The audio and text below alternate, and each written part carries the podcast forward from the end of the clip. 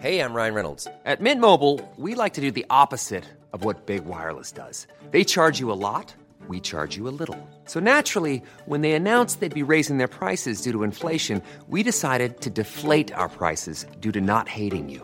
That's right. We're cutting the price of Mint Unlimited from $30 a month to just $15 a month. Give it a try at mintmobile.com slash switch. $45 upfront for three months plus taxes and fees. Promo rate for new customers for limited time. Unlimited more than 40 gigabytes per month. Slows. Full terms at mintmobile.com. Que se passe-t-il exactement en ce moment? À la veille de l'ouverture du salon de l'agriculture à Paris, un salon qui s'annonce déjà mouvementé, eh bien les agriculteurs ont mené de nouvelles actions à Paris et partout en France d'ailleurs plus largement pour protester contre la lenteur des annonces du gouvernement. Mais alors est-ce le début d'une nouvelle mobilisation? À quoi faut-il réellement s'attendre? Salut c'est Hugo, j'espère que vous allez bien. C'est le sujet à la une des actualités du jour. Ce vendredi matin donc, une cinquantaine de tracteurs et de camions du syndicat de la coordination rurale un syndicat classé euh, généralement à droite de l'échiquier politique, ont mené une opération escargot sur le périphérique de Paris. En gros, ils ont roulé très lentement pour euh, perturber la circulation. Ils se sont ensuite euh, rassemblés près de la porte de Saint-Cloud avant de rejoindre les Invalides en plein Paris à la mi-journée. Et en l'occurrence, là c'est un mouvement parmi tant d'autres, puisque partout en France, on va le voir, il y a eu des mouvements qui se sont tenus aujourd'hui. Alors l'objectif derrière tout ça, c'est de maintenir donc la pression sur le gouvernement alors que le salon de l'agriculture, donc le grand rendez-vous annuel consacré euh, au monde agricole, doit s'ouvrir demain en présence du président de la République euh, Emmanuel Macron. Et en effet, donc malgré les annonces qui ont été faites par le Premier ministre cette semaine, avec notamment une nouvelle loi dite Egalim pour améliorer la rémunération des agriculteurs en agissant euh, sur les prix, eh bien, en l'occurrence, beaucoup de syndicats agricoles ne sont toujours pas satisfaits. Ils veulent maintenir la pression. Et c'est d'ailleurs la principale revendication, hein, celle qui, on va dire, unit à minima tous euh, les syndicats agricoles. C'est cette question de la rémunération et du revenu des agriculteurs. Et d'ailleurs, ce qu'il faut bien comprendre, c'est que autant entre les syndicats, il peut y avoir des divergences sur la question de l'utilisation des pesticides, sur la question du modèle agricole entre une agriculture intensive ou alors d'autres formes de modèles. Autant donc il y a des divergences là-dessus, autant sur la question des revenus, ils sont tous d'accord sur le fait que les agriculteurs doivent toucher davantage de revenus par euh, leur travail. Parmi les autres revendications, la FNSEA, qui est donc euh, le principal syndicat agricole en France euh, aujourd'hui, a réclamé des détails sur le grand plan pour l'élevage qui avait été annoncé par le gouvernement.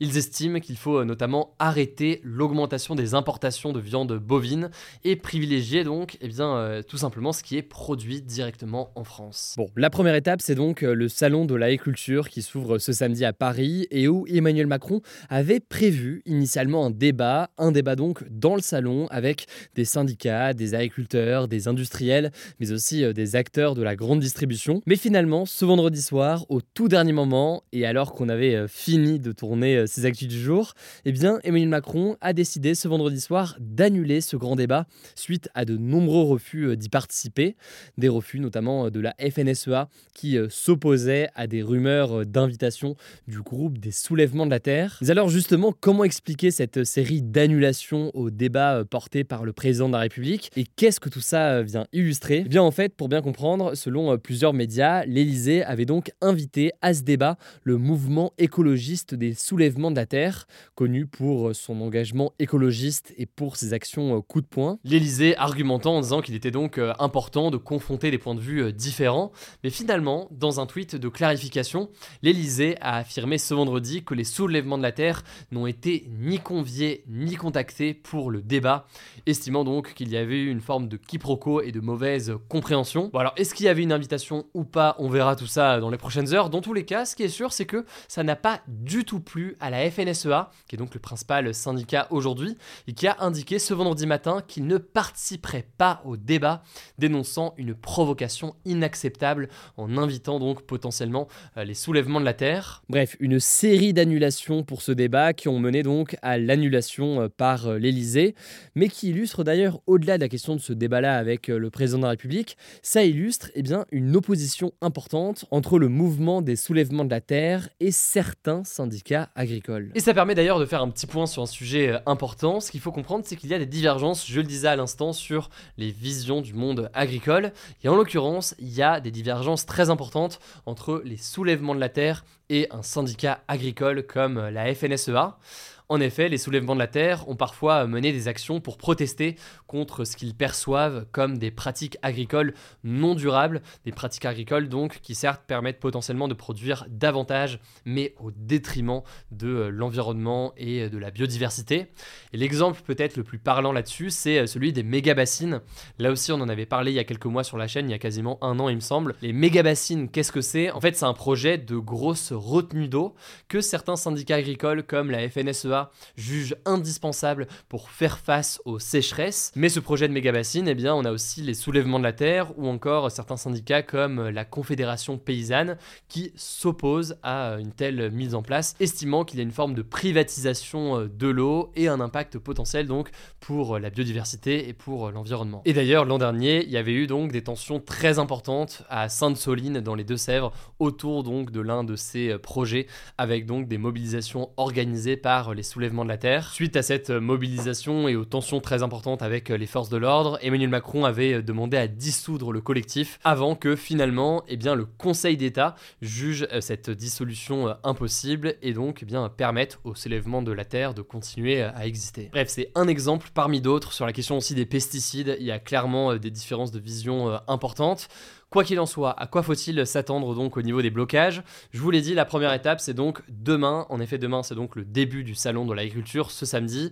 Emmanuel Macron sera présent. Il y aura tout de même a priori un débat, même si on verra qu'il sera euh, présent. Il pourrait y avoir pas mal d'actions coup de poing euh, d'agriculteurs euh, sur place, donc on verra ce qu'il en est. Et suite à ça, suite aux potentielles annonces ou non de la part du président de la République, eh bien on verra si le mouvement reprend dans les prochains jours. Je vous mets en tout cas des liens en description pour en savoir plus. Je vous laisse avec Blanche pour les actualités en bref et je reviens juste après. Merci Hugo et bonjour à tous. On commence avec cette actu. Après le passage de la tempête Louis qui touche actuellement l'ouest de la France, une personne est décédée et environ 35 000 foyers étaient toujours privés d'électricité ce vendredi matin. Les départements de la Loire-Atlantique, de la Maine-et-Loire, de la Vendée et des Deux-Sèvres sont d'ailleurs toujours placés en vigilance orange pour crue selon Météo France. Toujours selon Météo France, de fortes pluies et des rafales de vent de plus de 120 km/h ont été enregistrées. On suivra ça. Deuxième actu, en Russie, la mer d'Alexei Navalny, le principal opposant au président russe Vladimir Poutine, décédé la semaine dernière en prison, a pu voir le corps de son fils pour la première fois. Dans une vidéo postée sur YouTube, elle accuse les autorités russes de faire du chantage. Selon elle, la morgue a refusé de lui remettre la dépouille de son fils et elle aurait reçu des menaces vis-à-vis du corps d'Alexei Navalny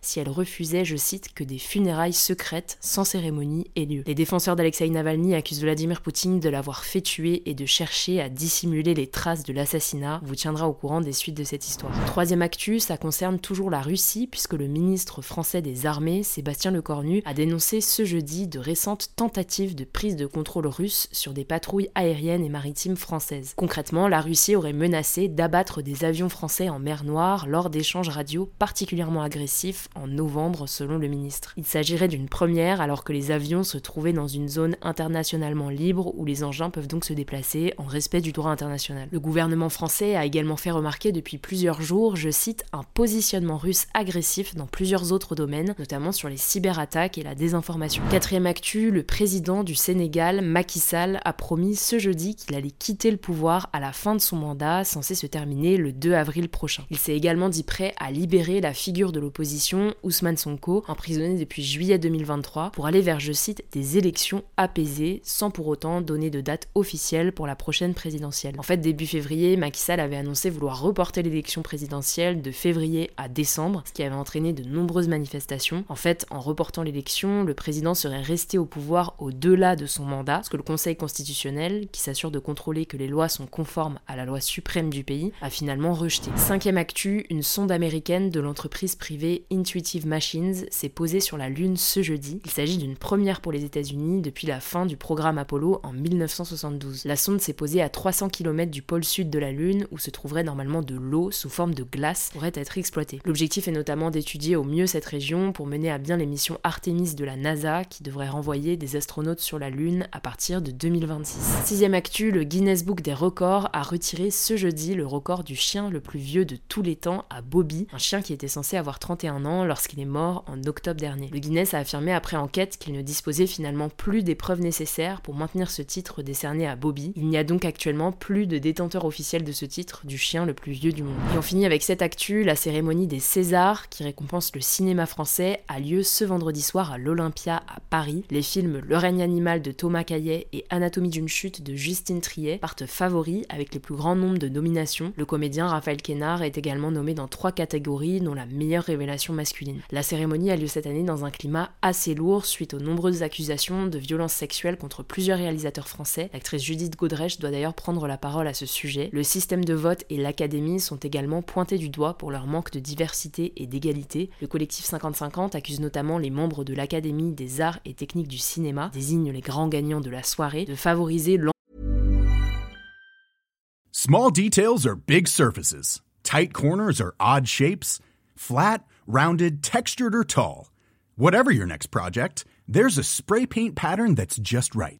Because Rust new Custom Spray 5 in 1 gives you control with five different spray patterns.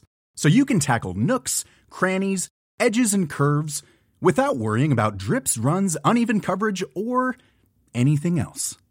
Custom Spray 5 in 1. Only from Rust